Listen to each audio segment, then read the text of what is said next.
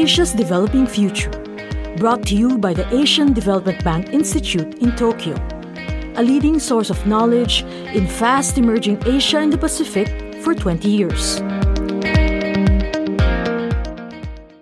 Green energy projects need innovative funding methods if they are to succeed in Asia. One options government could consider is to plow additional taxes generated by green energy projects back into those projects. Almost 40% of world CO2 emissions come from Asia. That's because almost 90% of the energy generated in the region comes from the fossil fuel. In 2015, about 50% of primary energy consumption in Asia and the Pacific was from coal and the share of solar, wind, hydro, geothermal, and nuclear altogether in Asia's energy consumption was almost only 6%. That needs to change. But for green energy to grow in Asia, money is needed to fund new projects.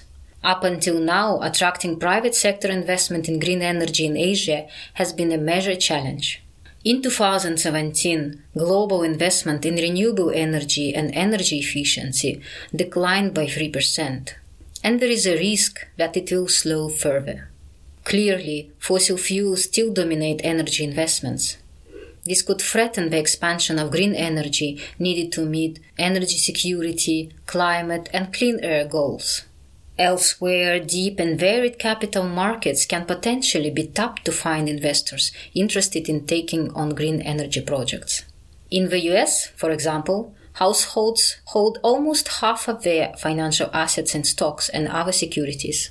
That makes a large pool of money, some of which might find its way into green energy projects.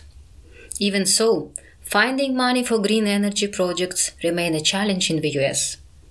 In Asia, those sorts of capital markets are much smaller. Japan has Asia's most developed capital markets, but only 12% of Japanese households' financial assets are in the forms of securities and stocks, while about half of their money is kept in cash and bank deposits, and the rest in insurance and pension funds. Much of Asia relies on bank lending for the capital needed to start businesses or expand existing ones. That presents a problem for green energy projects.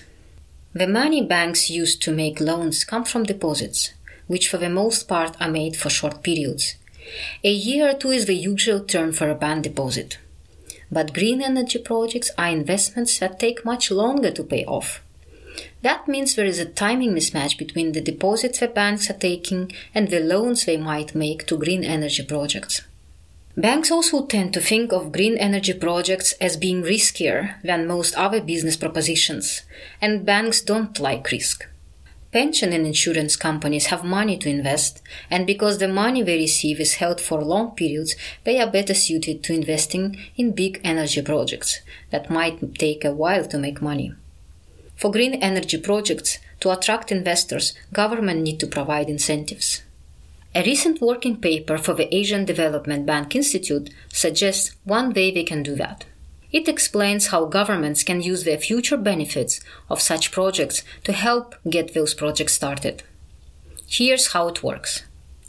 Projects can be analyzed to break down the future benefits from the growth they will help bring about in a region. New sources of power mean new businesses, new neighborhoods, and other development, all of which will pay taxes. These are known as spillover taxes, since they are generated as a spillover effect of the new energy projects. The government can pledge to put those spillover taxes back into the green energy projects, thereby helping the project become profitable for investors. If investors are willing to pay to get the green energy project started, they will benefit from the spillover effect generated by that project. The paper also suggests that residents could help promote investment in green energy through hometown investment trusts a community based financial innovation that has seen some success in Japan and has since been spreading to other countries. These trusts are similar to crowdfunding efforts.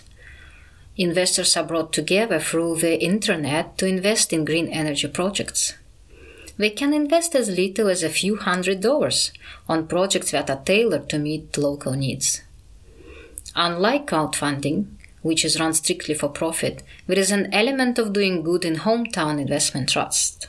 The investments typically support small wind or solar projects, and the authors of the paper note that investors get a warm feeling from promoting green energy in their area, since it is an environmentally sustainable solution.